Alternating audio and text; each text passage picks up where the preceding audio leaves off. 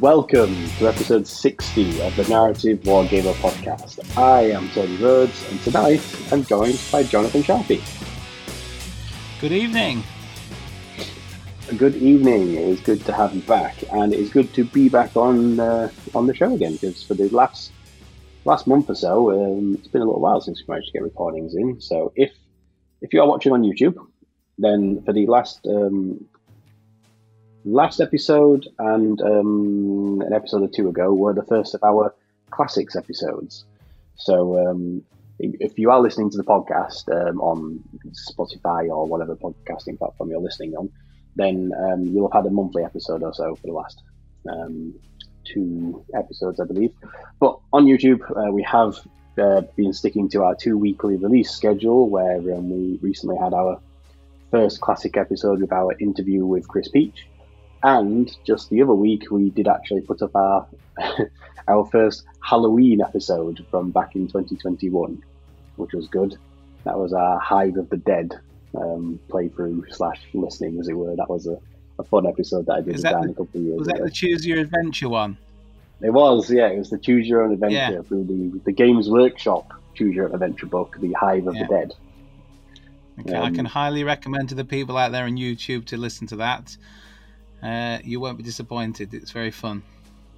It is. It's, it was a ton of fun to produce. It's actually a little bit more of an audio drama than a, uh, podcast. Is that particular episode, but mixed in with a sort of live play sort of element, you know, in your sort of RPG style um, game content.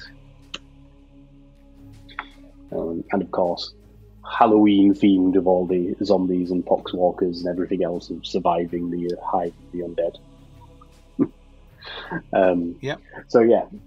Um, however, tonight we are back to a, a more standard and uh, format where we're not so much talking about zombies and uh, hives of the dead, but more talking about space marines and other 40k adjacent stuff. Because um, yeah, so our our last mainline episode of the podcast was our um, Tyranid Crusade rules review episode, um, because we of course don't bother with full in-depth tactical codex reviews and meta-analysis when it comes to new releases here on the Narrative Wargamer podcast. Instead, we like to look at the Crusade rules and other elements of the new releases that maybe don't get as much attention on some of the um, channels and uh, podcasts and such. And uh, yeah, tonight's going to be no different. We're actually going to look at the Space Marine Crusade rules a bit.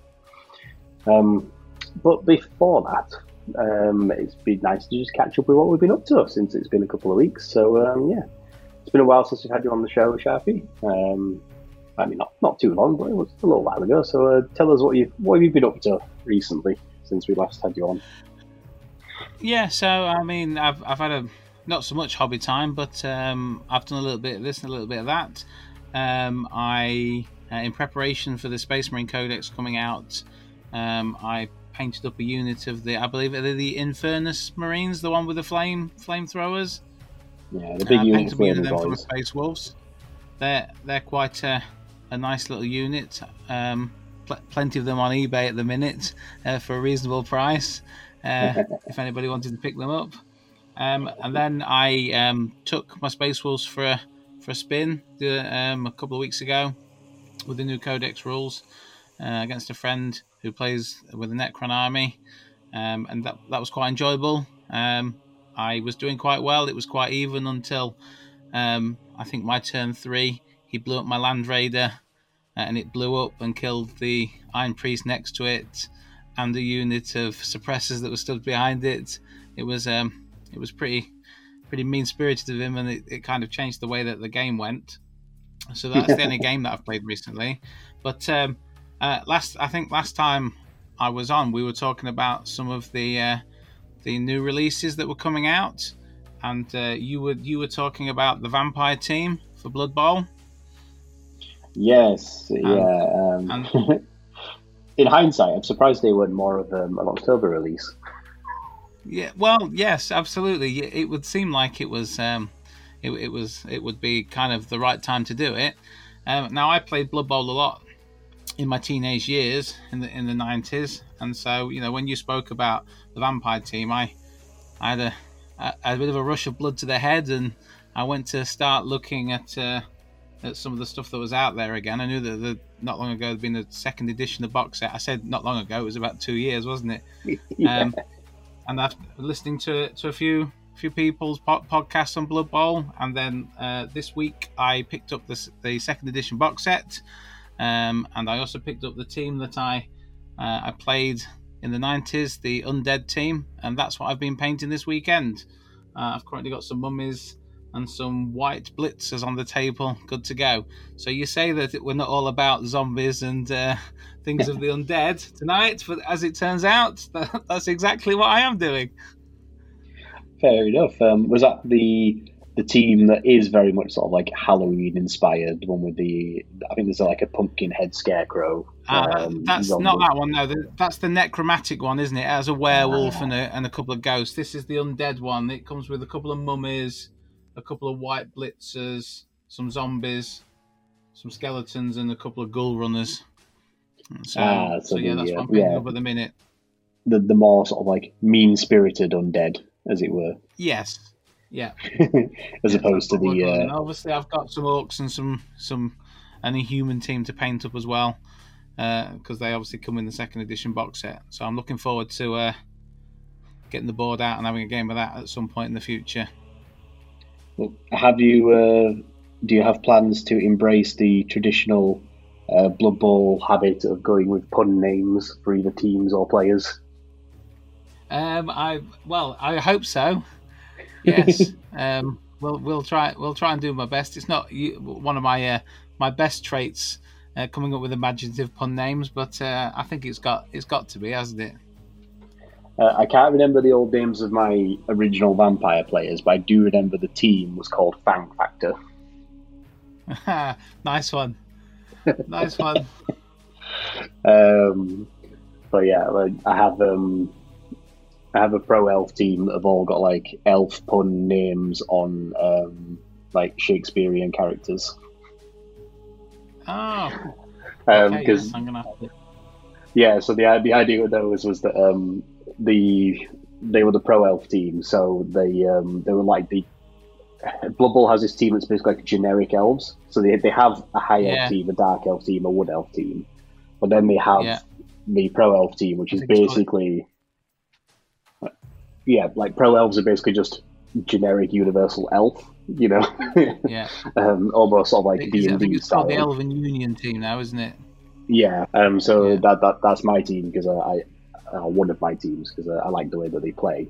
Um, but I always called them. Um, they were the Hail Mary Quins, Uh, um, and like I say, the the puns on all the player names were things like um, uh, Romy Elf and Julie Elf, uh, Mick Belf. uh, Um, well, what else was there? Uh, I think there was a Muchu, is it Muchusi Elf or something like that. Muchusi or whatever it was from M- Mercutio Elf, yeah. Mucusi Elf, yeah. um, and then of course, um, there, there was the plan. I did um, a version of the team on the Blood Bowl video game once, which had to be a Wood Elf team because they didn't have the um, uh, the Elven Union team. Um, so I called the Tree Man Mulch Do About Nothing. uh, yes. Ah, nice one. Um, it's always great fun coming up with pun names for uh, Blood Bowl players. I highly recommend it. Um, but yeah, um, in terms of 40k stuff as well, there have been a few other interesting reveals since the last episode. So, uh, how about uh, what's your opinion on one of the most contentious 40k models to be previewed in recent years, Mr. Long Legs McGee himself? Uh, S- Stilton McAdams. Um, I I actually quite like it, to be quite honest. I I I think it, you know, from from what I imagine of the AdMech, you know, I don't think they go for aesthetically pleasing. They go for for whatever's functional, and I can imagine a sniper on stilts would would get the job done. I actually think it's quite good. Yeah, I mean, so funnily I, enough, I'd paint it. I al- yeah, I can say, funnily enough, I also love it. I think Yeah. it's great. I think it's so AdMech, um, and like, I, I think it's the design space of the AdMech is somewhere where they can really explore the concepts of what humanity, not necessarily the Imperium, like is and Yeah. has been throughout, you know, the Warhammer universe. Because they can, like, the, the Mechanicum sort of almost harkens back to, um, I suppose, like 20k, you know, as opposed to like 30k. Because the Mechanicum of Mars has been around for a long time predating the Imperium. Essentially, it will have been founded as part of the golden age of technology, you know, um, before the uh, rise of the Men of Iron sort of brought about the end of the golden age of humanity.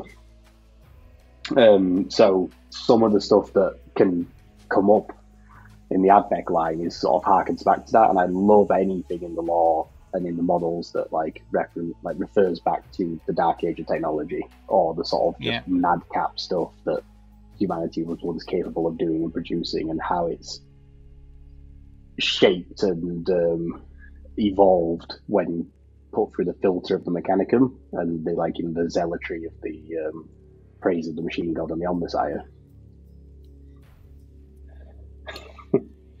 and uh, yeah, Yeah, I mean, yeah, long I've been, I've, um, yeah, I've been, I've subscribed to the Warhammer Plus for for a short period of time. Well, I, it might be a long period of time, depends on how much. But I was watching, um, is it, it was it the Angels of Death animation with the Blood Angels?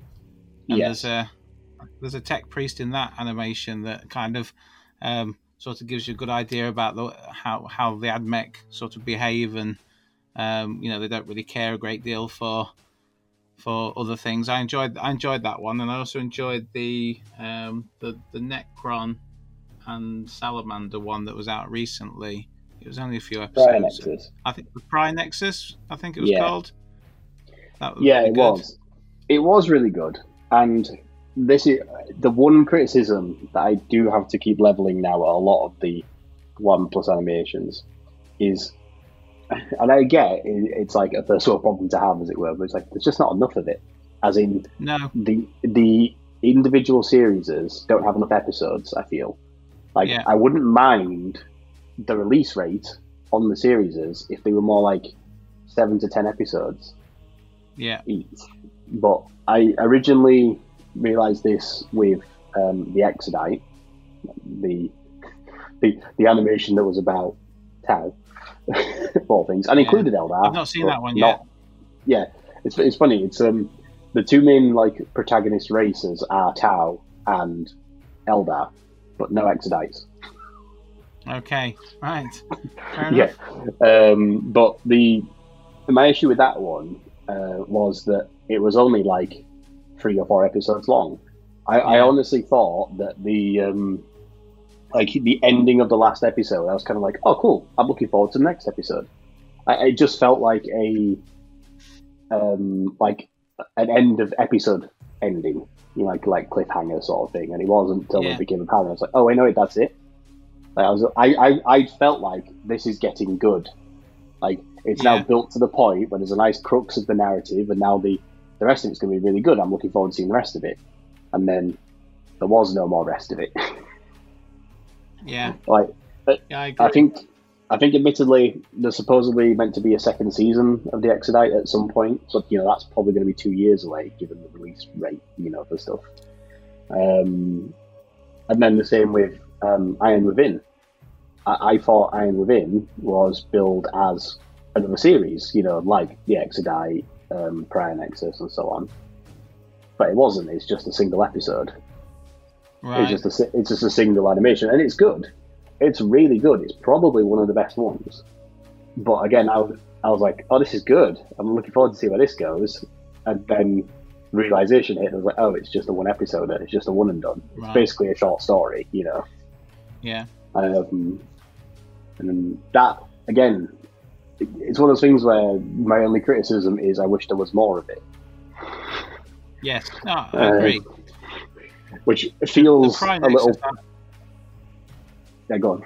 yeah, the Pariah I really enjoyed, and then it just kind of seemed to to finish just as you seem to seem to get going and start enjoying it. So, um, I mean, like I said, Yeah. I've only seen that and the the the, the one with the Blood Angels, so I've got plenty of other, things to watch at the Mm. minute. But uh, I suspect I might be felt wanting more, judging by what you're saying.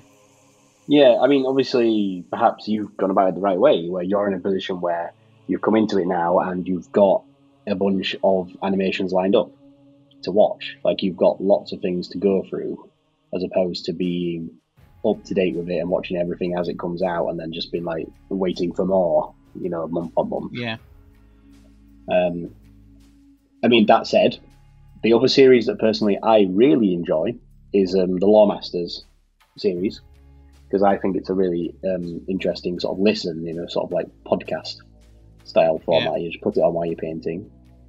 Um, and there's plenty of those. Like they get them out pretty regularly, and there's a whole back catalogue of them now. I'm not caught up on them all, um, Yeah. but I'm near. I'm nearly there. Um, I watched I watched the Necron one that came out the other week. Yeah, That was, that was quite good. They are good. Like most of them are usually about twenty minutes long. If it's a particularly specialist subject, it's sometimes a bit shorter. So like the one Mhm. about Necron death marks, Yeah, like that's a bit more of a, a narrow um, area of uh, lore than the Ultramarines chapter. yeah. so like Quite death marks, isn't it? yeah, like the episode on Necron death marks, I think was like fifteen minutes, whereas like the Ultramarines one was like say thirty six because that was a little bit longer. Yeah, Um, and then I was I was really thrown by the um, the Arks of Omen episode because I think to date, other than that one, they've all been about usually about twenty five minutes long. A long one being about thirty. The Arks of Omen episode was a full hour, but that's because all right, okay. So the Arks of Omen. If you do have Warhammer Plus, and if you are interested in what the lore within the Arks of Omen um, story arc was across all the books, basically that Loremasters episode is all the key points of the narratives across all the books, Right, which is why it's like an Cool. hour podcast, you know, sort of thing to listen to because it's all five books, you know, uh, broken down. Um, so that's a good place to go listen to that, especially if you didn't buy all five books, which I imagine not many people did. no, Um, not all of them.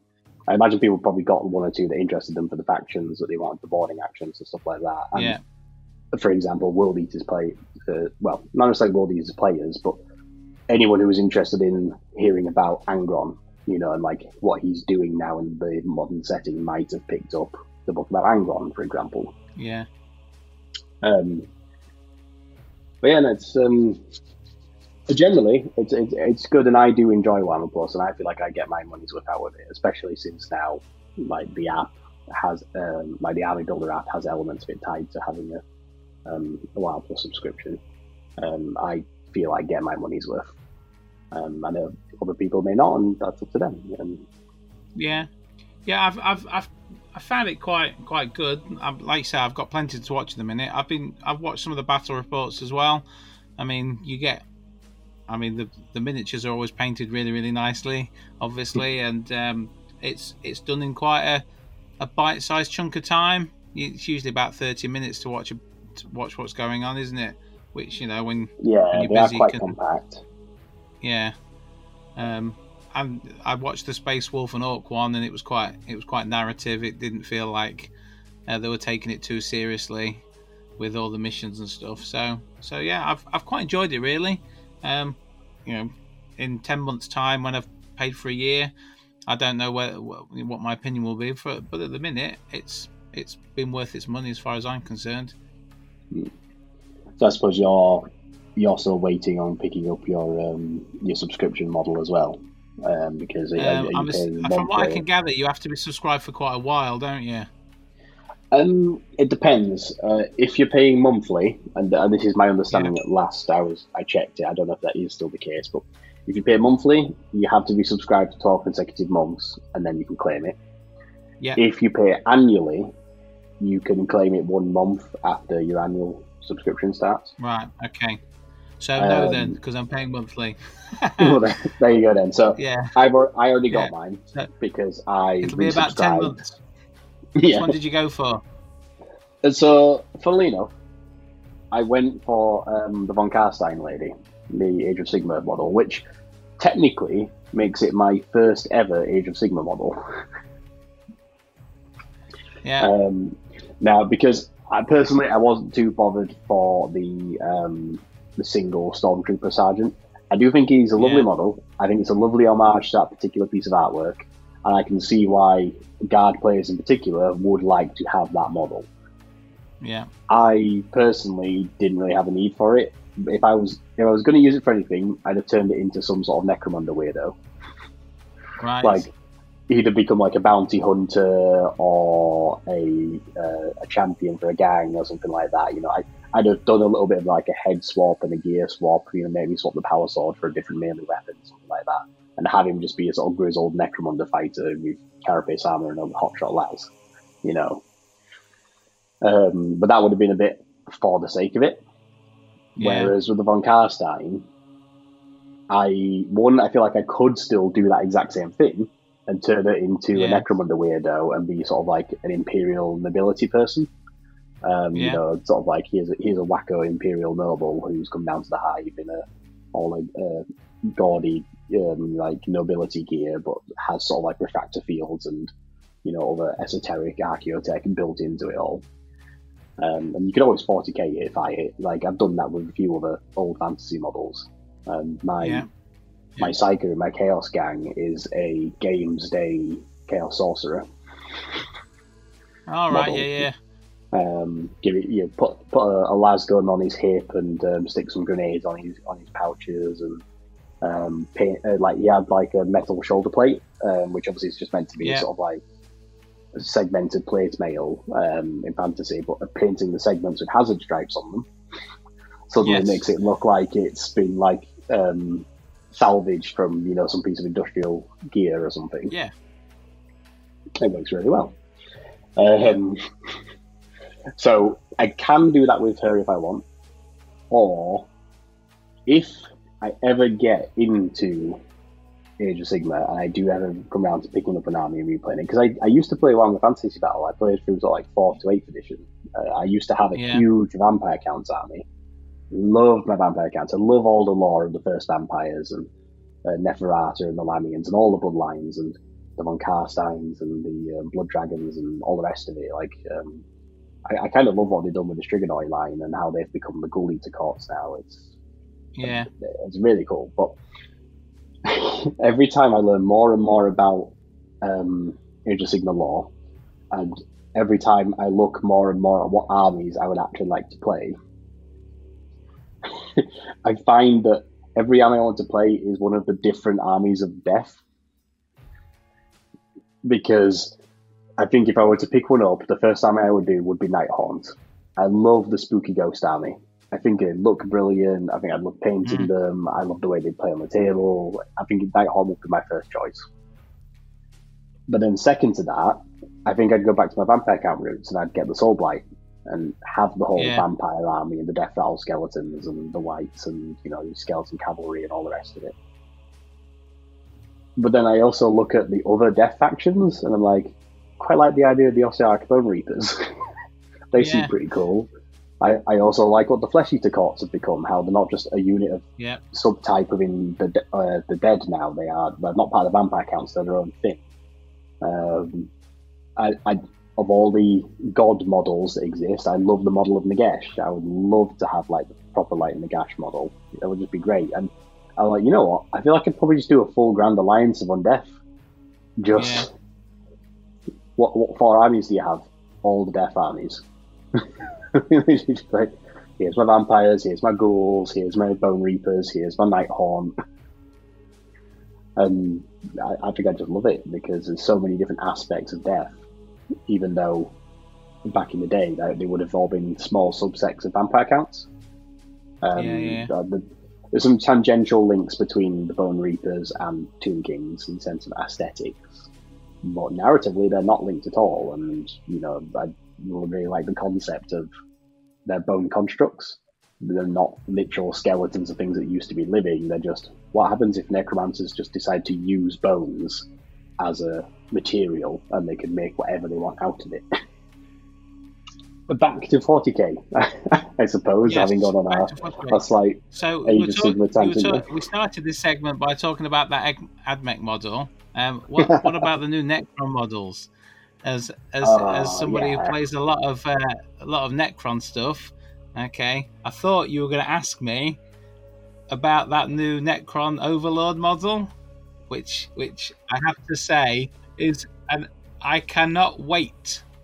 I cannot wait to get my hands on that model and paint it up. I think it looks awesome. It's so clever, isn't it? Like, funnily enough, just to touch back a little bit on the Age of Sigmar thing, one of the things I love so much about the Nighthaunt models is the way the Games Workshop sculpting has evolved to make Yeah. use of negative space. Yeah, yeah, And agreed. I, I've been to to um to buy the, my Blood Bowl models. I actually sold my Night Haunt uh, army last week, um, but they were they were thoroughly enjoyable uh, to paint, and I was drawn in by exactly like you said that I, you cannot believe how they can make solid models look like they're empty empty air, um, and they are a joy to paint. Uh, I just was never going to get round to playing Age of Sigmar. Um, I don't get to play 40k enough, really, as far as I'm concerned. So, but yeah, yeah. um, absolutely brilliant models. yeah, like, I mean, the. Um, yeah, the new Lord of Translocation uh, shroud is so cool. It takes, it, it, it looks like it takes so many of the sort of elements of what they were doing with the Void Dragon, um, Yeah. mixes it a little bit with some of the, I would say, almost like Harlequin esque models they've had in the Yeah. past. Um, It's a little bit like the Psychomancer as well. Yes. Yeah, yeah. Uh, the Psychomancer and a couple of the new sort of crypteks. Um, Yeah, and yeah, like I, I feel like it's it gives me uh, vibes a little bit of um, the um, Yeah. Harlequin that comes with Ephemeral Stern, yeah, um, because of the sort of like uh, floating tess- uh, tessellating like squares and things that he's walking on. Um, Yeah. It has that sim- similar feel with Translocation Shroud. And a fun fact, like Necrons are were one of my other um, eighth edition armies, which have since been shelved just because of project time, um, and I've not got round Yeah. to reviving them or reanimating them rather. reanimating Um, them. Yeah, uh, but I would love to eventually when I find the time. Maybe perhaps after my Chaos Demons are in a place where I'm happy with them. Um, Yep. But the the dynasty that I always really liked narratively, um, and uh, from both lore and how their sub faction rules often manifested in eighth and ninth edition, um, was the um, it's not the Nihilakh, that's the other one. It's the other one begins with N. The um, is it the Nephilara or something? ne- yeah, Nef. Um, yes, I know the one you mean. Yeah, I can't remember the pronunciation of it. Like I, I know it, and I just like say I know it's not the Nihilakh dynasty. It's the other N dynasty. Yeah, Um, but basically, their whole shtick is that their necrodermis is all made from like gold alloy. Um, so they're basically like this is the gold legion. It's like all their warriors and stuff have them all sort of like golden um, coloring to them rather than sort of like metal or brass. Um, Yeah. And mechanic in the lore, what that mechanically does is um, in the way that like gold is a better conductor of electricity. Um, the gold alloy in the necrodermis is better for translocation effects. Um, and Yep. their whole dynasty is capable of making use of translocation abilities more easily and with more precision than other dynasties. So they basically sort of like their armies phase a lot more, like even their infantry Yeah. and troops and stuff. They just translocate through things, and they basically do like short range teleport jumps all the time. A little bit like how the um, the Grey Knights mechanically work now in 10th edition. yeah, yeah, Um, so this model, the new Translocation Shroud Lord, is basically that concept represented in miniature form now, and it looks great. yeah, And I would love to sort of take that and extrapolate that idea across other units in the army. And like mechanically now, we know that he gives the ability to the unit that he joins to basically do the sort of like teleport jumps. Um, but um, like mechanically, that would have been like the army wide rule for that dynasty. Yeah. Eighth and ninth edition. So he, he sort of represents everything that I want my Necrons to be. Um, and yeah, I, I think it, it, it, looks so good. And even um, Imotekh's recent like reimagining is still um, yeah. really nice for him. It's like it's a bit like what they did with Snikrot, what they did a little bit with Farsight. Um, they basically Yeah. not changed much fundamentally about the character model. They've just sort of made him anew. Um, although he literally has the same pose, Yeah. which Yeah, they've not strayed too far from the base material, have they? no, interesting choice for him because it is one of those things where the pose is probably one of for non-Necron players. The pose is probably the thing that most people identify him as being Imotekh the Stormlord, more so than his actual Necrodermis body Yeah. and weaponry and all the rest of it. Because only if you're a Necron player do you really recognize it. Um, like how I was talking to um, a, a fellow friend, an Orc player, recently, how only Orc players really typically can identify the weapon parts that are used in different Orc weapons because custom Mega Blasters and their range of weapons all have the same sort of base level Orc components across the Games Workshop kits.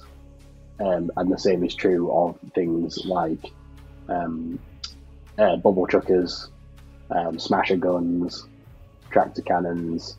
These all have same base level components, but if you're not an orc player, you're not going to be able to tell. Most people won't know the difference between a power cell fuel for a bubble trucker and a power cell fuel for a custom mega blaster. Right. But they do Yeah. exist. They are there. They are sculpted uniquely, and if you're an orc player, you may well recognize that fact. Same with a lot of Necron stuff. Like only Necron players really are going to know the difference between your Imotekh the Stormlord and your um, Nemesis or um, I'm gonna forget his name, but I do know him now.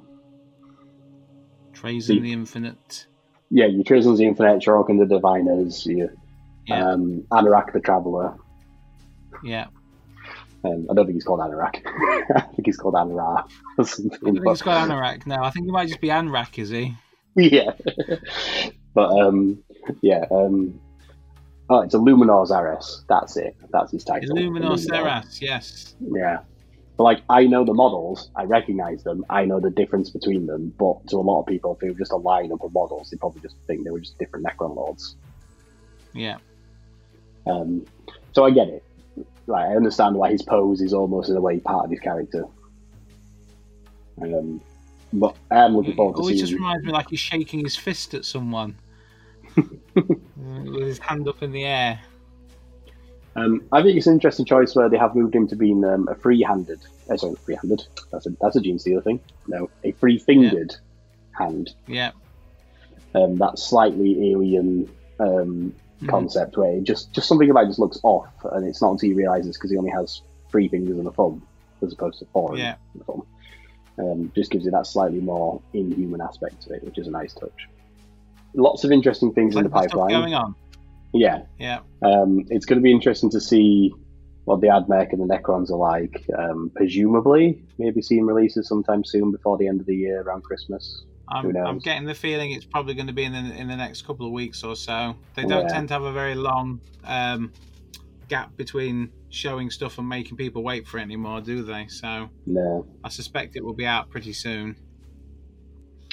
and then we'll uh, and then we'll see what's um, coming in the new year and when. I think Dark Angels might be the first thing on the docket for the new year at some Yeah. point. There's some orcs coming, isn't there? Some Chaos Space Marines, I think, are fairly Mm. early on at some point. I think I think Orcs are meant to be summer next year, roughly based on Summer, the is roadmap that they give us. Yeah. okay. I okay. think they're I think they're in the middle of the releases post 2023. Okay. Um, so we'll see. But what we do have to hand though is the new releases for the Space Marines. So um, you do. alluded to yeah you alluded to a little earlier um, your first couple of games with the Codex. Um, what are your sort of general first impressions of playing with a Codex army in 10th edition? Um, it's it's nice to have a choice um, of detachments. I, I think the detachments work um, pretty well. Um, I I'm a Space Wolves player, so um, there is obviously a Space Wolf detachment that I could use, um, but but I've we've discussed in the past my feelings on the Space Wolves detachment and how uh, waiting for certain things to happen to have an army rule doesn't seem as fair as those people who have an army rule from the second they put their their models on the board. I used the um, the one that's the white Scarzy one. Is it the Storm Lance? Um, I think is it the Storm. I think it might be the Storm Lance. Is it the one that's all about Storm Lance Task Force? Yeah. So yeah. So yeah. Advance, advance, and fall back and charge, which was really good for uh, for the for Space Wolves. Worked really really well. And only having six um, stratagems to to choose from on top of the core stratagems, I thought worked really really well. Um, you've got some decisions to make about whether you want which detachment you want to use, uh, if you want access to certain stratagems. Um, I thought it was it, it worked quite well. Um, the the book is is it's okay, and there's some nice fluff in there. But you know, when you've had a Space Marine Codex for the last three editions, um, there's a certain familiarity that keeps coming through with the uh, with the fluff that's in it. Um, so yeah, I mean, what what was different uh, was the uh, Crusade rules between the last Space Marine Codex and this one. Um, because when when we agreed to do this podcast, I had to actually go back and look at what was in the Space Marine Crusade rules. I know, I know, we've sat and talked about the Necron uh, Codex from 9th edition, and through, we've talked through the Crusade rules there, and perhaps we felt originally it didn't have a great deal in it, and they they kind of bulked it up with some White Dwarf rules, but my oh my, well, did the Space Marines get done dirty in the last set of uh, Crusade rules, didn't they? Actually, yeah, yeah. it was. Um, yeah, so there, there wasn't a lot in it. no, well, no, yeah. no, they, they they had agendas, requisitions, battle traits, and they had what were called honorifics, didn't they? Which you could only give to captains. So yeah. literally, the only things that really got better in your army were your were your captains. Or if but, uh, someone died, you could turn it into a dreadnought. yeah, which was fun, uh, but like I say, it wasn't really much. And even then, um, no. with later Warzone expansions and so on, they only really got the addition of um, taking some fancy upgrades for uh, banner bearers, you know, for the chapter agents, yeah. um, which was yeah. fun. But um, but yeah, so I take it then. Has it expanded a little bit in uh, in ten? Yeah, they do actually have something that happens like in most um, codexes now. Um, Dan talked in Tyranids, didn't he, about um, them having different stages of their invasion. Well, yeah, um, Space so... Marines now go on oath sworn campaigns. Ooh, sounds interesting. Yeah, go on. It, yeah, so they're so they're essentially you you commit to doing one of three types of oath sworn campaign okay? And each of these campaigns will usually take three battles. I say usually because as we find out in a minute you can extend that if needs be. And the three types of oath sworn campaign are called an unflinching bulwark uh, which is kind of a defense based campaign. You can have mm-hmm. a precision strike which is more of an attacking uh, type campaign.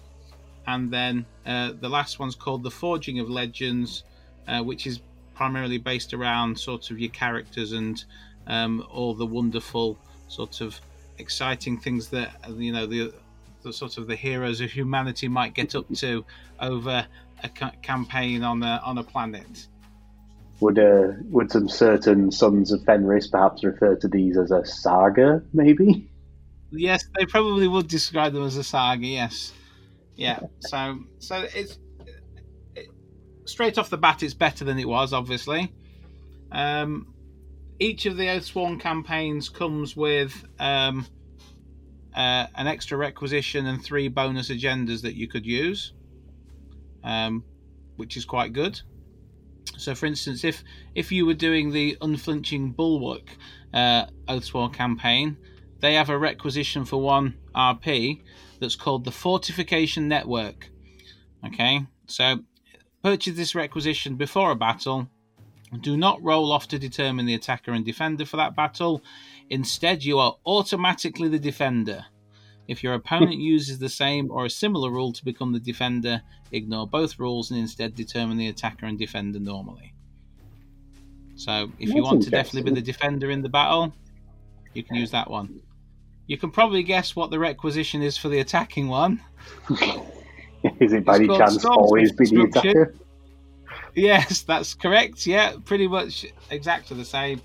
And then the requisition for the Forging of Legends is a, is one requisition point. Purchase this requisition after a battle in which your warlord was not destroyed. Select one character unit that participated in the battle, excluding your warlord, and that character unit gains 5 XP. So, the requisition of look at me. Yeah, uh, pretty much. Yeah, pretty much. Um, so while you're taking part in these Oathsworn campaigns, you're also gaining what are called honor points. Ah, yes. Okay, the, the so- obligatory faction-based point system. yes, absolutely. So the honor points are gained through uh, winning um, battles, and you get different honor points for different size battles. So an incursion will give you two honor points. If you win a strike force game, it's three honor points, and if you're doing a crusade game at onslaught level, then you'll get five honor points for winning. Okay, you also get honor points for completing um, some of the um, special agendas that you can take for whichever Oathsworn campaign that you're choosing to have.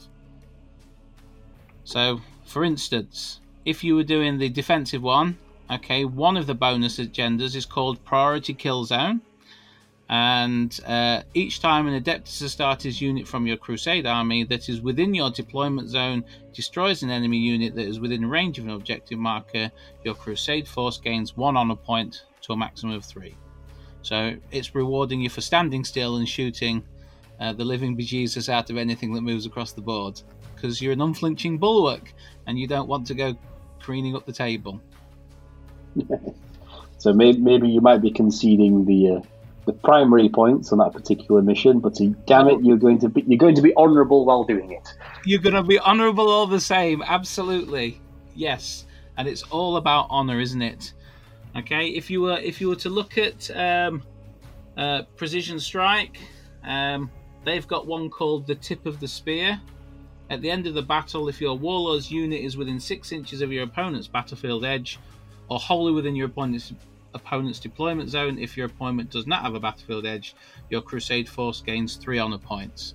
So that's rewarding you for doing the opposite and just getting out there and advancing up the board, killing things, and I love that personally. I, I love any mission or like Crusade rule or equivalent or anything that rewards you for being at the other end of the table. You know, like just getting across the table, surviving, punching through, and getting to, you know, whatever target location uh, by the end of the game. look, lads, we did it. We're here. We've made it. Yeah, I mean, it, You can feels like obviously see which- something. yeah, yeah. You could obviously see which of the Oathsworn campaigns I would probably take with my Space Wolves. um, it seems unlikely that I'm going to stand there and shoot things. Um, but uh, yeah, and then finally, if we have a look at one of the agendas for the Forging of Legends Oathsworn campaign, um, uh, shall we go with um, Hunting the Behemoth? Each time a character unit from your Crusade army destroys an enemy monster or vehicle unit with a melee attack, your Crusade force gains two honor points to a maximum of four. So yeah, so that rewards heroes doing heroic things.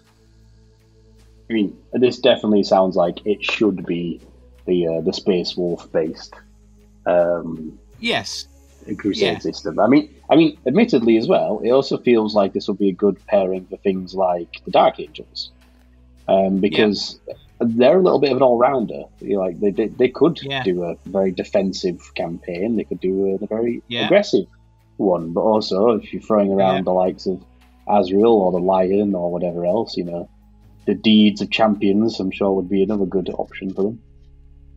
yeah, yeah. They would fit quite nicely into that one, wouldn't they? I can see how if you took an Ultramarines force and the fact that they're quite sort of flexible in the way that they play, you could you could have several Oathsworn campaigns, you know, using Yeah. each of the three different types.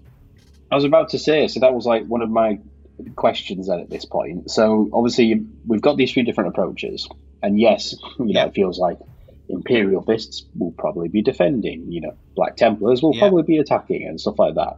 But Yeah. You say that these campaigns are only three games long, so by game four. You could feel free to switch up your Crusade Force or your tactical approach and Yep, play a defensive game instead of a defensive one for the next three games. absolutely. Yeah.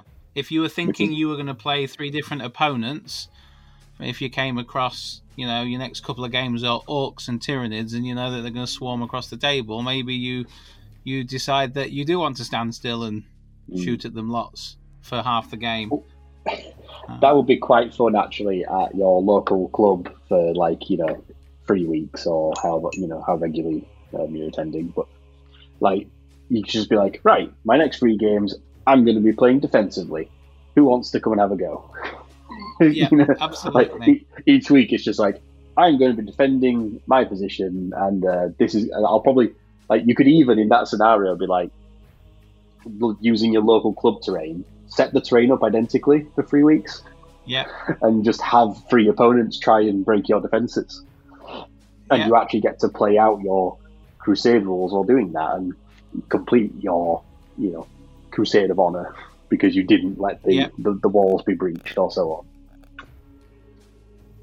yeah, absolutely.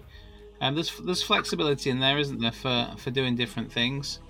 Um, so yeah, you can you can obviously stick with with what you like and do the same one repeatedly, or you can change things around. I suspect that might depend on uh, what army you've you've got. Um, who I would suspect with my Space Wolves, so yeah, it would uh, it would either be Precision Strike or the Forging of Legends, but I suppose I could give Unflinching Bulwark a, a go if needs be. so yes, so you're so you're taking part in, in these uh, these wonderful um, Oathsworn campaigns. You're uh, gaining honor through honor points um, for for winning battles and completing your bonus agendas. Um, um, but what do you do at the end of your your Oathsworn campaign with all these honor points? I hear you asking me. You know, because it's all right having honor points, but surely you're going to want to to spend some honor points on something. So, after an oath sworn campaign has ended, your honor points are reset to zero. For every five unspent honor points lost in this way, you can grant one XP to a unit of your choice from your order of battle. So, you can spend them on something, and then anything that you have got left, it gets reset to zero. And for every five, you can give XP to a unit of your choice. But what can you spend these honor points on? Well, I'm glad you've asked that question because whereas in the old Space Marines, basically only your captains could get better, you can spend your honor points on lots and lots of things now. Every single uh, type of leader, character leader in a Space Marine army can be upgraded um, to to its higher higher level. So a captain will go up to a chapter master. Um, an apothecary can, apothecary can go up to a chief chief apothecary. Um, Tech Marine can go to Master of the Forge. Obviously, you can upgrade a chaplain and librarian and so on and so on. So different uh, characters um, are upgraded using different amounts of um, honor points. So a chapter master, you would need to get a chapter master, you would need 25 honor points, but to get a chief apoth- a chief apothecary, you only need 10 honor points. And when you do this, okay, and you upgrade them, then you get to choose one of two different traits, bat- what they're called battle honors, that you can give to that character. So, for instance, if you upgraded a captain to a chapter master, you can either choose to be master of the codex or master of combat. So, a master of the codex would be once per battle after you've selected your Oath of Moment target, select a second enemy unit until the start of your next command phase. That second enemy unit also counts as your Oath of Moment. Or, if you are the Master of Combat, once per battle in your command phase, this model can use this ability. If it does, until the end of the turn, add 2 to the damage characteristic of weapons equipped by this model. So, is your chapter master going to benefit the whole army, or is he just going to become a bit of a beat stick himself? It's totally up to you. That's your choice. Yeah. Do you want a um? Well, would that be like a? Would that be a damage four or five thunder hammer, for example? Uh, not sure what they are these be. Uh, I think they're two, aren't they? Yeah, I think they are two, I But still, two. like, Yeah. just Yeah, damage Getting four. two damage. Nasty, isn't it? Yeah. or um your your Gravis captain with dual power fists. yeah. Punchy punchy. Yeah. Is there Um, another type of character that you'd like to, to look at in terms of what, what they could choose between? Um. Oh, go on. Uh, uh, so, because what I was going to say actually was, um, it's interesting that this is where these upgrades now live because um, upgrades for things like Master of Sanctity, Chief Apothecary, all that, they were rife in 9th edition. You know, Space Yeah, armies. absolutely. They they were very much like staples of um, the way the armies played, and Yeah. in match play, that was paid for with points upgrades. But even in ninth edition, in Crusade, um, you typically had to unlock those things by experience, you know, by having level ups in Yeah. characters, and then they could take the upgrades.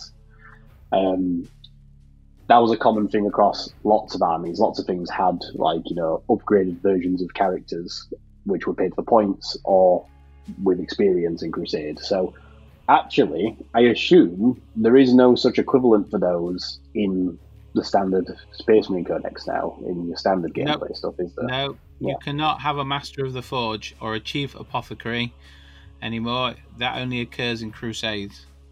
Yeah, so actually, this is a really interesting uh, Crusade exclusive mechanic now, you know, for these factions. So tell us about the Chief Apothecary, probably one of the core aspects of Space Marines Yeah. in 9th edition. What does it now look like in Yeah. 10th edition Crusade? Okay, so it, uh, it costs 10 honor points to turn an apothecary into a chief apothecary, and they can choose between selfless healer or battlefield uh, chi- chir- I don't even know what that word is. Chirurgy. I will go with that. Correct me if I'm Some wrong. fa- some Uh, so fancy word for like field surgery, I think. Yes, I think it is. Yes, yeah, just surgeon, battlefield surgeon is what we're going to go with then. Selfless healer. So, Tacticus apothecary model only. So I'm assuming that's just a normal uh, one, isn't it? Yes, because the other think- option's the Biologis- one.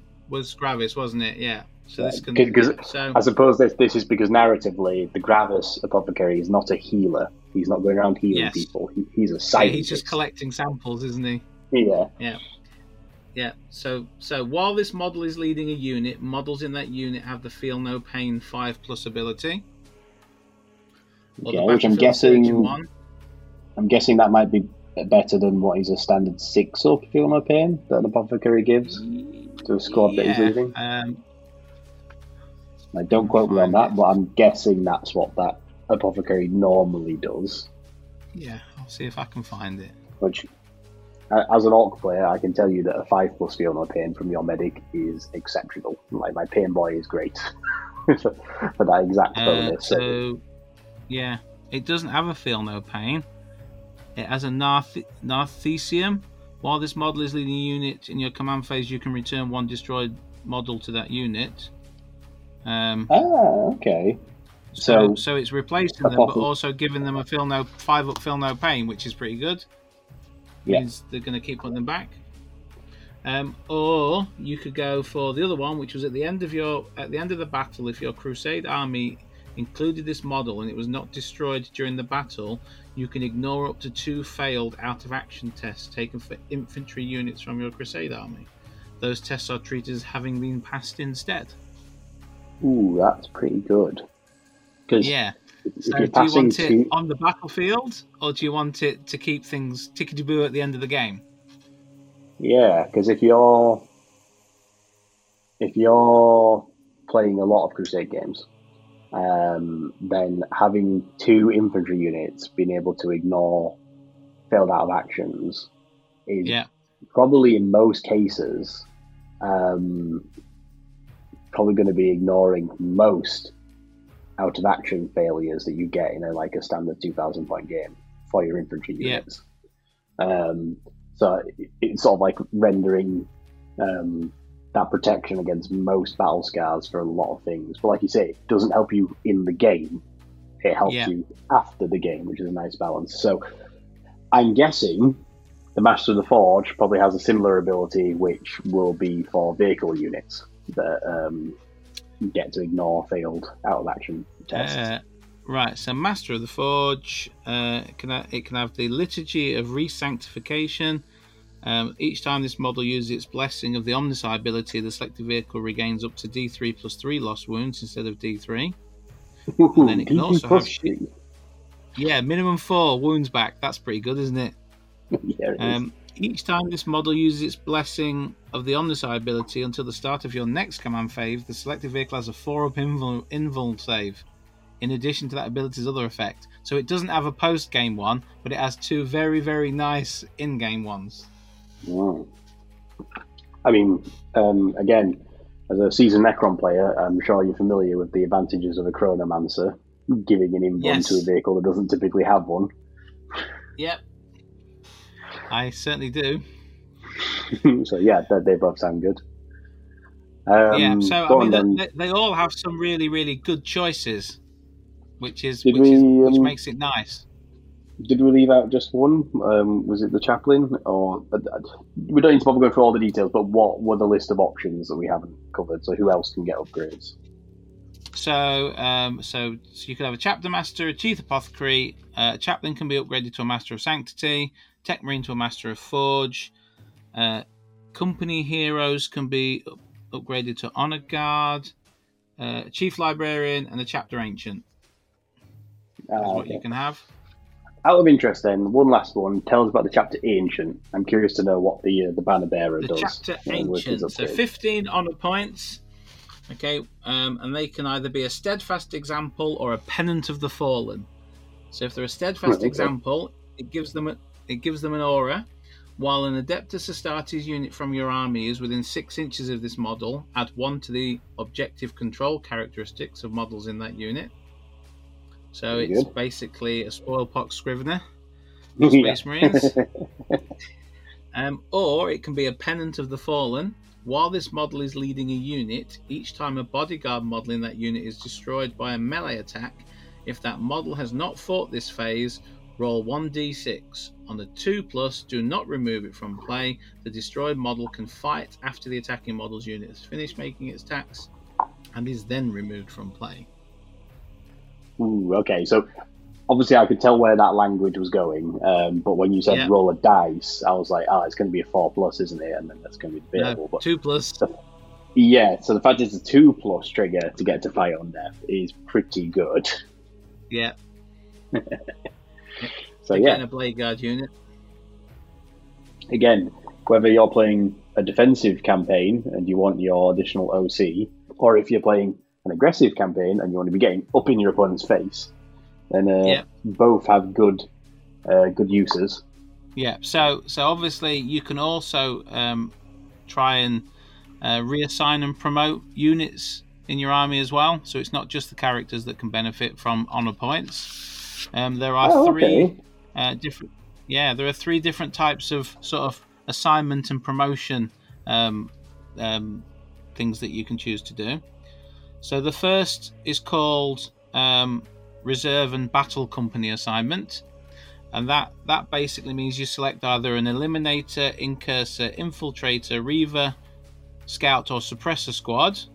Okay, and for five honor points, you can replace it with either an Aggressor, Assault Intercessor, Assault Intercessor with Jump Packs, Desolation, Eradicator, Heavy Intercessor, Hellblaster, Inceptor, Infernus, or an Intercessor squad. So you're basically taking your kind of advanced uh, type units and turning them into more core sort of Tacticus units there. But the key point is that they retain their experience in battle honors um, Yep. and everything else. Yeah, so it's yeah, it's just sort of rearm, re-equip, you know, uh, switch unit out sort of thing. So narratively, it's the same squad of guys, but they've been assigned Yep. on a different duty, so they've been given new equipment and a part of the new company and all the rest of it. So yeah, Yep. like the same fighters, same experience, but new weapons and armor to fight the next Yep. campaign with. Yep. And then you can have a first company promotion, so you can probably expect where this is going. So select one infantry or mounted squad. You can spend five honor points to replace the selected unit with one of the following units. Um, Bladeguard veterans, company heroes, Sternguard veterans, Terminator Assault Squad, or a Terminator Squad. Uh, in addition, if the unit you select has the Terminator Honors battle trait, this promotion costs zero honor points. Oh, okay. So there's a little uh, little sort of a hint there as to what might be coming up in a in a couple of minutes. Um, Oh, that's cool. And then the last one for is company command promotion. Um, this is 10 honor points, and you select one lieutenant model. You can spend 10 honor points to replace that model with one captain model. So he gets a promotion, and you get a second captain in your army. oh, no, nice. Uh, captain. anyone that decides to bring um, Lieutenant Titus can eventually redeem him and get him back to being captain status. Yeah, yeah. It does say excluding epic heroes in the uh, in the text here. So maybe not. But yeah, no, that's interesting. That's that's really cool. Actually, the ability to like It's turn you promote your lieutenants I'll- into captains. Yeah, I mean, I like it because the the honor points and they give you lots of flexibility to change your um your your your um your entire set of units around. You can obviously upgrade, change things around. So if you wanted to to go from um, one of your of the different Oathsworn campaigns to a different one, then obviously if you were doing if you were doing precision strike and attacking and you decided you were going to do unflinching bulwark, you could perhaps take out a couple of units and swap them in for, you know, a heavy intercessor squad or an inceptor squad that has a bit more heavy firepower, that kind of thing. So it's quite fluid, and it's certainly better than the old Space Marine one, where the only thing you could upgrade was captains. Okay, there's there's something for everything here. Yeah, I, I have to say points. as well that um, I think my favorite thing there is the first company promotion. Like, Yeah. there's a part of it that I absolutely love, and it's the idea that everybody has those hero sergeants or that hero squad that just somehow miraculously, you know, seem to do well every game or survive the impossible Yeah. odds, and like they'll probably become the units that you like to put XP into because it's like, oh, this squad of assault intercessors have just done really well. They always seem to do really well from Yeah. every game, always kill something fantastic, or they never quite die to the last man. Yeah. And after your campaign, you'll have enough hero points to be like, they're going to become Bladeguard now. Like, they're going to be promoted to the first company, and you know that when you put your Bladeguard models on the table in future, you can actually recount the story of like, this guy, this Bladeguard, used to be my uh, assault intercessor sergeant, and he killed a Carnifex by himself. So now he's a Bladeguard. He refused to die under the odds. Uh, so yeah, no, it's great. I think I think it works really well, doesn't it?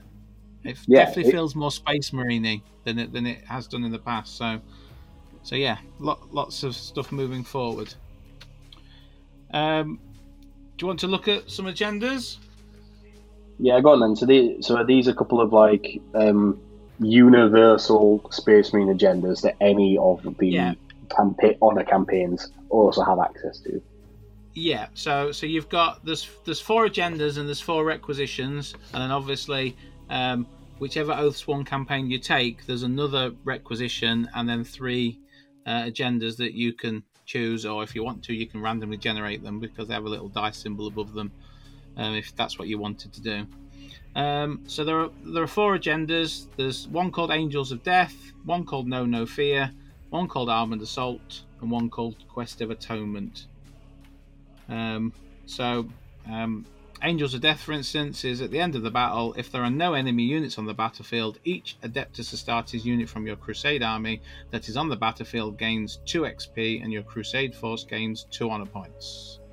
Yeah, tabling your opponent is considered honourable. yes, yeah, incredibly honourable.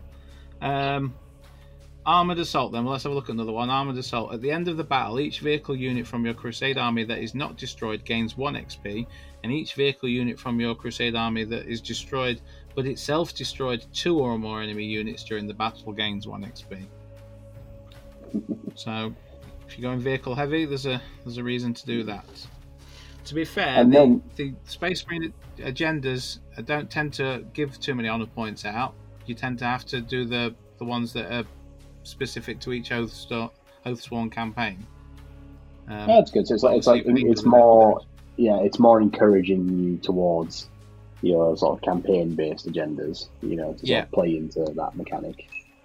Um, Yeah. what I am curious though is, please do tell us what the agenda is for No No Fear, because I believe 10th edition might possibly be the first ever edition, maybe since second, where No No Fear is not actually an army rule for Space Marines because it, it doesn't rule, right, exist. okay. Yeah.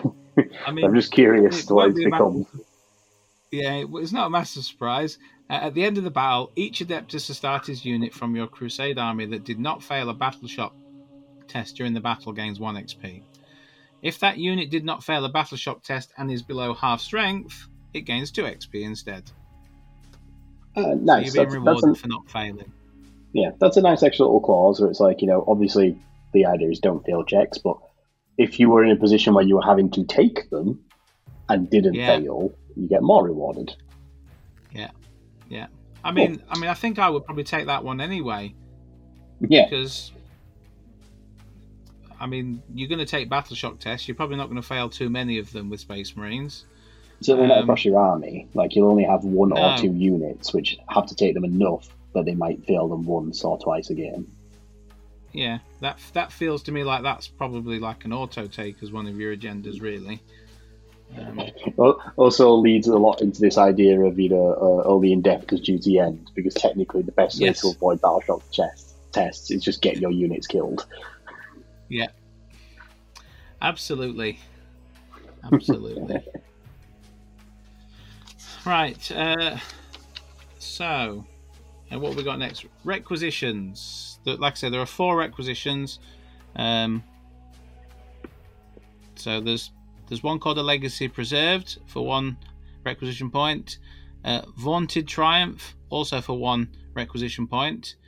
Uh, one called enduring duty, which is two requisition points, and then one called even in death I still serve for one requisition point. Now I'm willing to bet you can guess without me reading what even in death I still serve, serve is about. So I'm not going to read that one. I'm going to talk about enduring duty, which I think is a really nice one. It's the two two RP one. Purchase this requisition after the third battle in an Oathsworn campaign. You may participate in one additional battle before that Oathsworn campaign ends.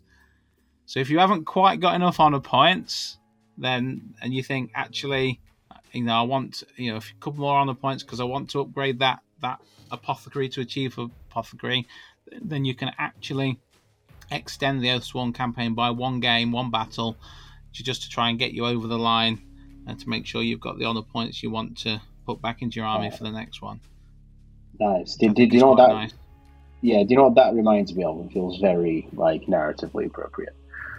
That reminds me of the moments when like Ghazghkull Thraka decides to leave Armageddon, and then uh, High Marshal Helbrecht is like, "Yeah, screw that. You're not getting away. I'm jumping on the Eternal Crusader and just Yeah. flying after you."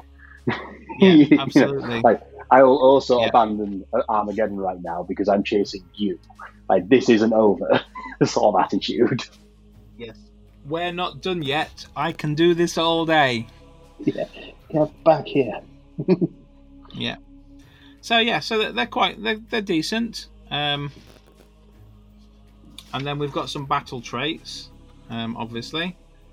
So um, the the battle traits go for um, infantry and mounted units, scout company units, first company units, and vehicles. So if you were to look at the infantry and mounted units one, uh, there's one here called Terminator Honors. That's a surprise, Ooh. isn't it? Yeah. Select one model in this unit. If this unit contains a unit champion, such as a Space Marine Sergeant, you must select that model. Add one to the attack characteristic of the selected model's melee weapon, and unless uh, the selected model is a character, add one to its wounds characteristic. Unless Okay, it's a character. so it makes the sergeant better. So it gives you a two wound uh, sergeant. Yeah. Uh, Yeah. Well, it's an extra one, isn't it? Because they tend to have two wounds anyway, Space Oh. Marines. Yes, obviously, yeah. Sorry, yeah. An additional wound on the sergeant, yeah. an additional wound. But that was the battle trait that if that if that unit's got Terminator Honors, as we said earlier when we're talking about assignment and promotion, if you wanted to upgrade it to a first company unit, if you've got that battle trait already, you can upgrade it to Bladeguard or Company Heroes or Terminators for free. So that's quite a useful one to, to give to an infantry unit should you get the chance. Yeah, literally leads into our hero sergeant story. You, you know, you, you, you're in after your, you know, second after your second game of your honor crusade, you've got enough experience to give that unit that battle honor. Now your sergeant's got what? Did you say an extra attack and an extra wound? Yep. Yeah, Yeah. which means for the next game, possibly two, if you extend your crusade, he's now got extra oomph, you know, to be leading his squad for uh, winning his own glories. And then at the end of that crusade, he can be upgraded to be that Bladeguard unit, you know, Yeah. um, for free. So you can literally be like, yeah, this sergeant killed the Carnifex, got himself some Terminator honors. Now he's a member of the first company in, in this Bladeguard unit. Yeah. Yeah. It's How great. cool is that? works really well. So yeah, so that was an infantry and mounted unit one. Um, we've got, um, like I said, we've got scout companies, we've got first company units. So let's carry on the uh, the evolution of our bladeguard uh, uh, unit that we've been talking about. So the first company units have abiding duty, echoes of the pri- or defenders of humanity. Which one would you like to to hear? There's got echoes of the Primarch. I'm curious to what that one would Yeah. be, actually. Yeah, so once per battle, at the start of the fight phase, this unit can use this ability. If it does, until the end of the turn, weapons equipped by models in this unit have the sustained hits 1 ability. Oh, nice. So it's Yep. it, that feels a little bit sort of like the whole honor the chapter, you know, kind of like Yeah. vibes again from previous editions. Like fight harder, fight better. This is the this is the moment the battle turns. You know. Yeah, Um, yeah, it's cool. yeah, it's nice one. And then we've got vehicle models, they've got three as well. Uh, bellicose machine spirit, resilient machine spirit, or a focus machine spirit you can give it to.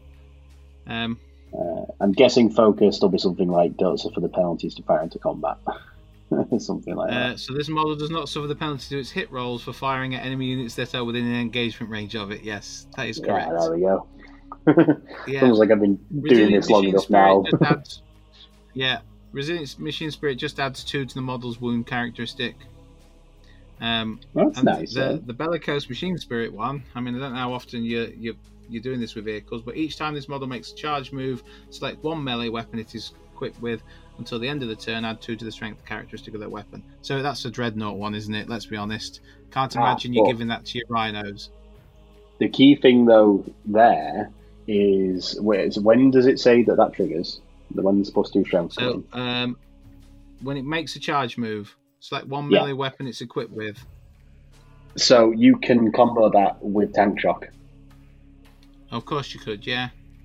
So Yeah, add, because add two to the tank- strength characteristic, yes. Yes. So, yeah, it increases- well, it?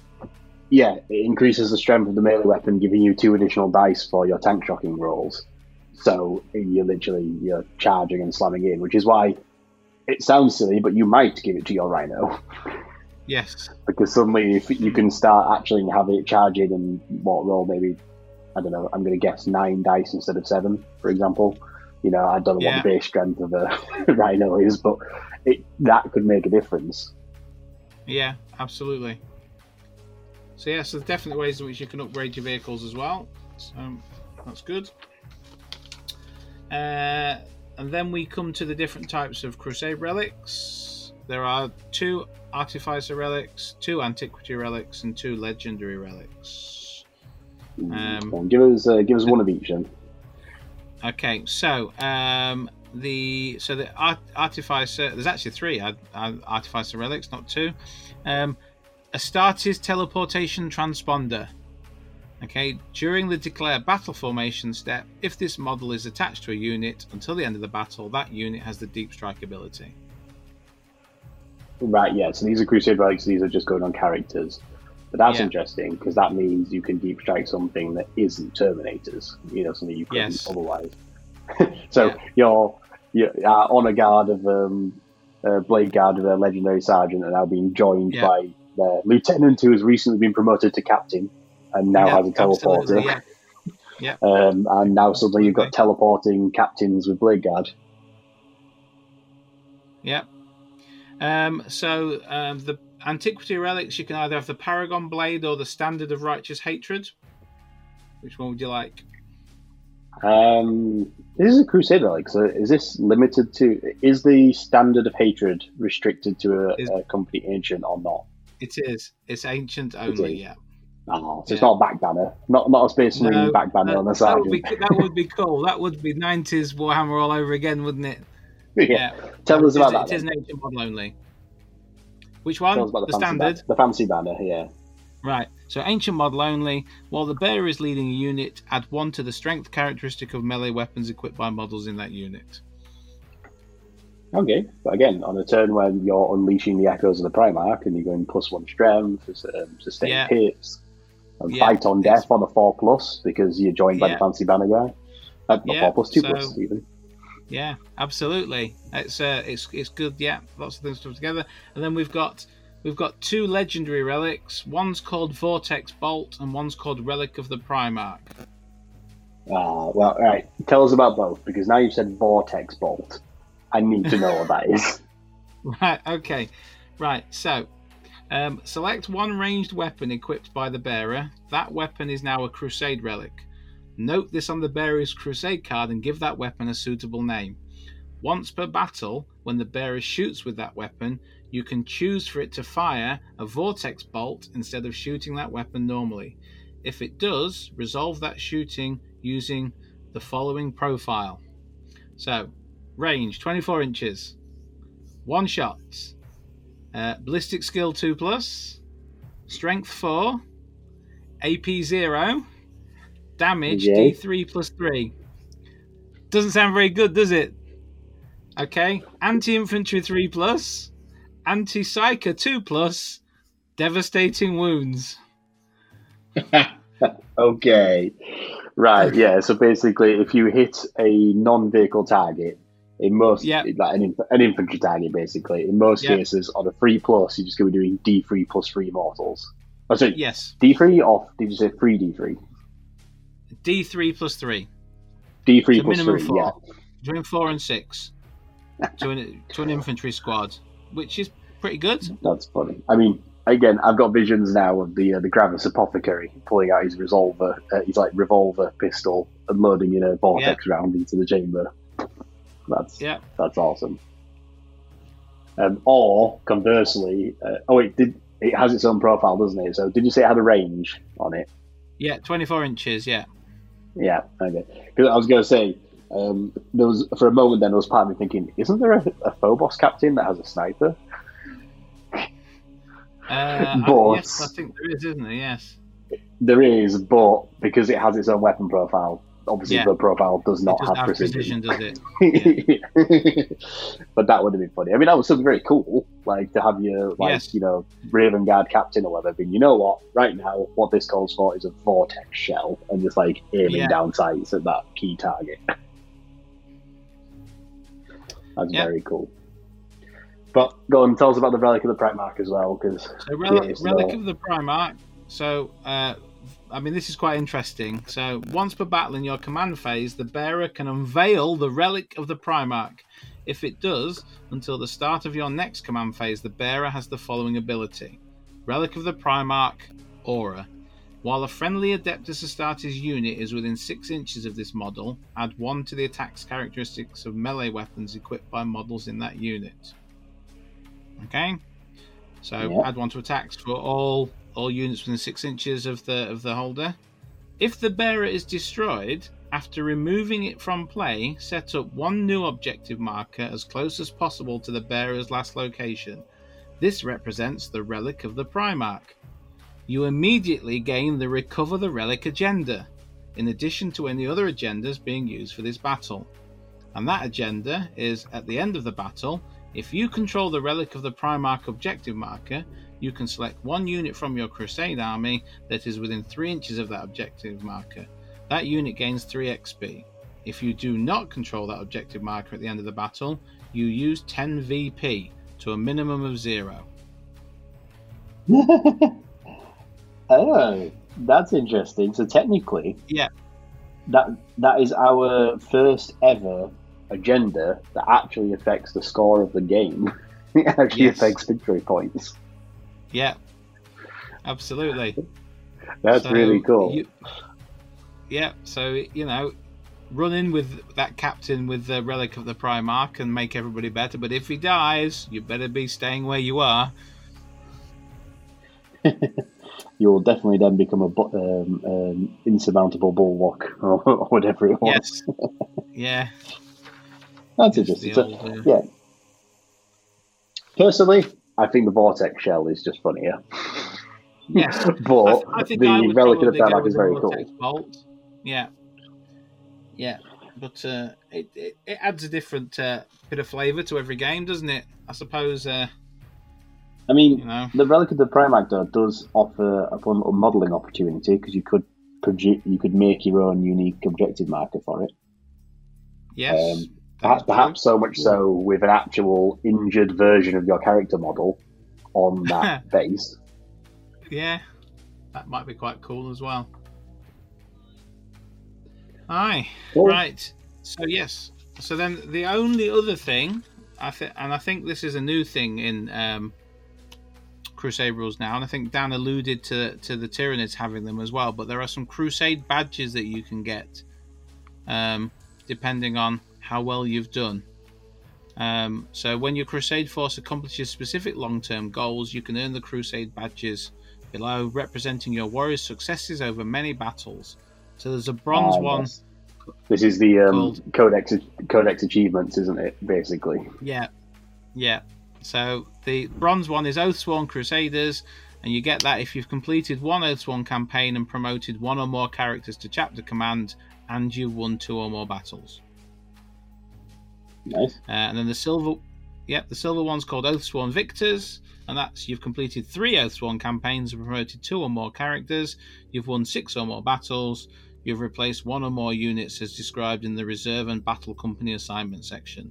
So you've got to win lots there. You've got to promote a couple of characters, and you've got to change one of your um, units. And then the the the Oathsworn Veterans one's fairly similar, but you've got to have taken part in five campaigns, won ten or more battles, and replaced three or more units, um, as as you're expected to do in the battle company assignment or first company promotion sections. Mm. So a little thing to keep you building towards some kind of little badge there Yeah, I, I, think Crusade. I think these are actually one of the more interesting little additions to like the evolution of Crusade in 10th edition because me- they don't have any mechanical, you know, effect on the game, and Yep. there's no sort of like there's not a lot of tracking them as you're playing. It's just stuff like you know how many games have you won, you know, for example. Yeah. Um, but I think this really gives you a little to-do list. Do you know what I mean? Like as Yes. you're playing through your campaign, like have I promoted enough units yet? Have I transferred something from one company to another? Do I need to win two more games? Otherwise, I'm not going to hit my threshold of six games, six Yeah. victories. So, actually, I think on a personal level, that gives you something to really aim for um, from Yeah. like across your campaign as you're playing, and it's just a little, like I say, checklist of basically is everything generally going to plan, you know, with some wiggle room for you know um, uh, setbacks here and there. Yeah. Yeah, it's ju- it's just a little something extra to to keep an eye on, isn't it? Just you know, so that you when you start your next Oathsworn campaign, you're thinking, well, what have I got to achieve this time? So they don't. Then there's no detriment to having them. So I think they're quite nice. Well, I think it's fair to say then you'll, you'll have to tell us how the uh, the Space Wolves fare in the near future, and uh, whether or not they will be uh, venturing on any particular crusades to, to earn honour in their in their chapter's name. Yeah, I'll have to see what what what I can do. Um, see how it goes. Um, it's it's a it's a while out till any Space Wolf uh, codex or specific Crusade rules come out, so I think we'll have to stick I with what we've got. I, I'm wondering if that's a sign that maybe Space Wolves might get a bit of a range overhaul this edition.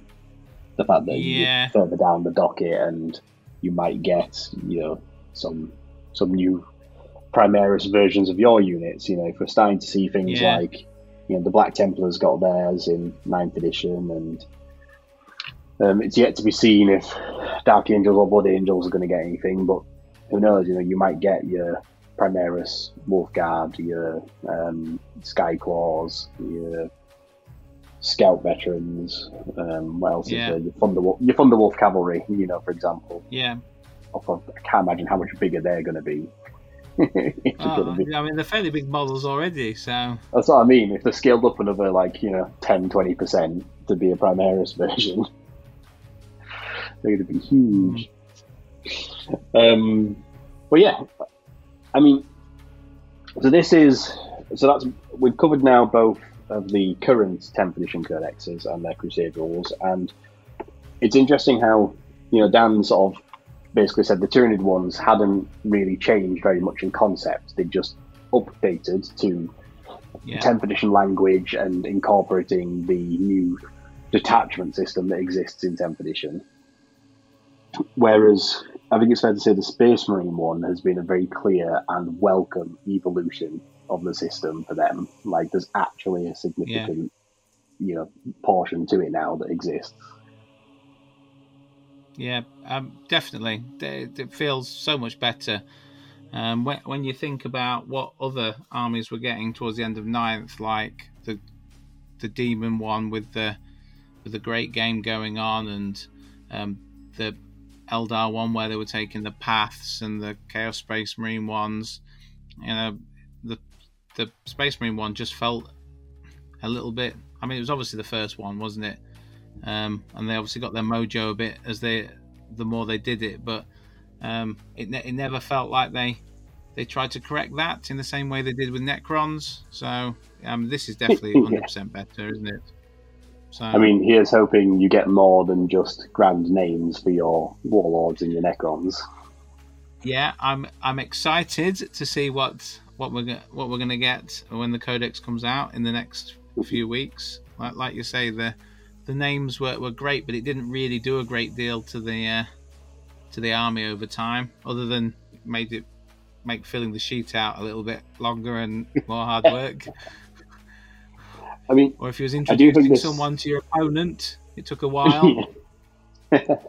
Yeah. Um, I do think this is a, a really good sign though for Crusade um, going forwards because uh, I think there's two key takeaways for this from the Space Marine ones, and that is uh, one that Crusade is not just being continued for the sake of it, which there could be a Yeah. little bit of an argument to be made that that was the case with the Tyranids because it's very much just here's the system they had in ninth, here it is in tenth, with the language reworked so it works in tenth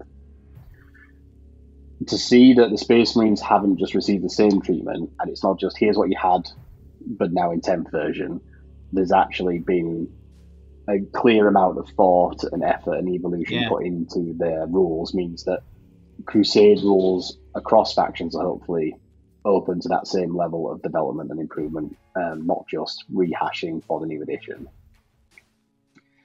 which is good. And secondly, the fact that the campaigns are only cited as being free games, sort of like bringing down the total number of games for things to start rolling, I think is going to be a welcome change for a lot of people who either haven't played Crusade before, and maybe this is a reason to try it, or people who didn't get to play as much of it as they wanted in ninth, yeah be it because of life getting in the way or global pandemics making it very difficult to play. um, absolutely so, yeah. cutting it down to something more manageable like that. I mean, the Chaos Demon one required you to play eight games to complete a round of the Great Game, whereas you'd have Yeah. done practically all three of the Space Marine Crusades in that time. yeah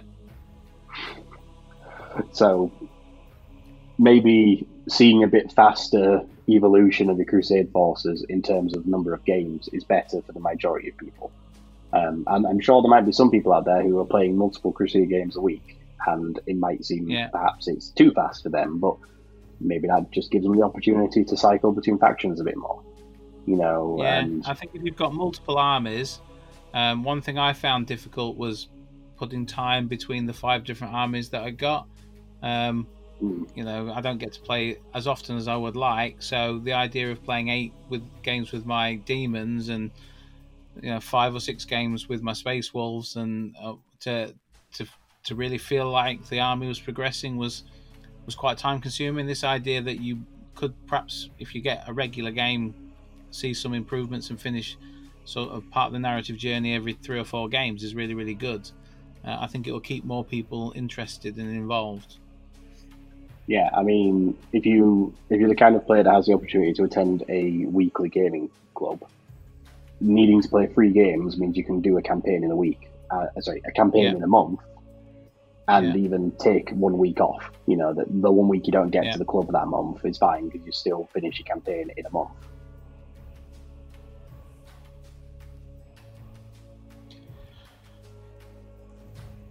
Yep, it'd definitely be useful. Um, I like the idea of shorter because I was just I'll just be able to cycle through different factions, um, different armies, and and share the wealth a little bit.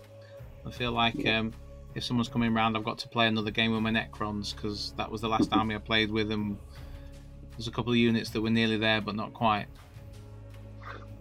Well, speaking of sharing the wealth, I would like to say thank you for coming and helping me out with this episode tonight, Sharpie.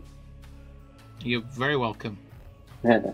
um, it's been great to have you on and being able to talk all about you know the new and improved Space Marine Crusade rules, uh, and hopefully the listeners have enjoyed it, and perhaps will you know have an opportunity to pick up some Space Marine Crusades of their own in the near future, or are looking forward to their own factions Crusade rules coming out in the near future when we'll do our best to cover them as well. I think it's fair to say we will probably have a Necron episode.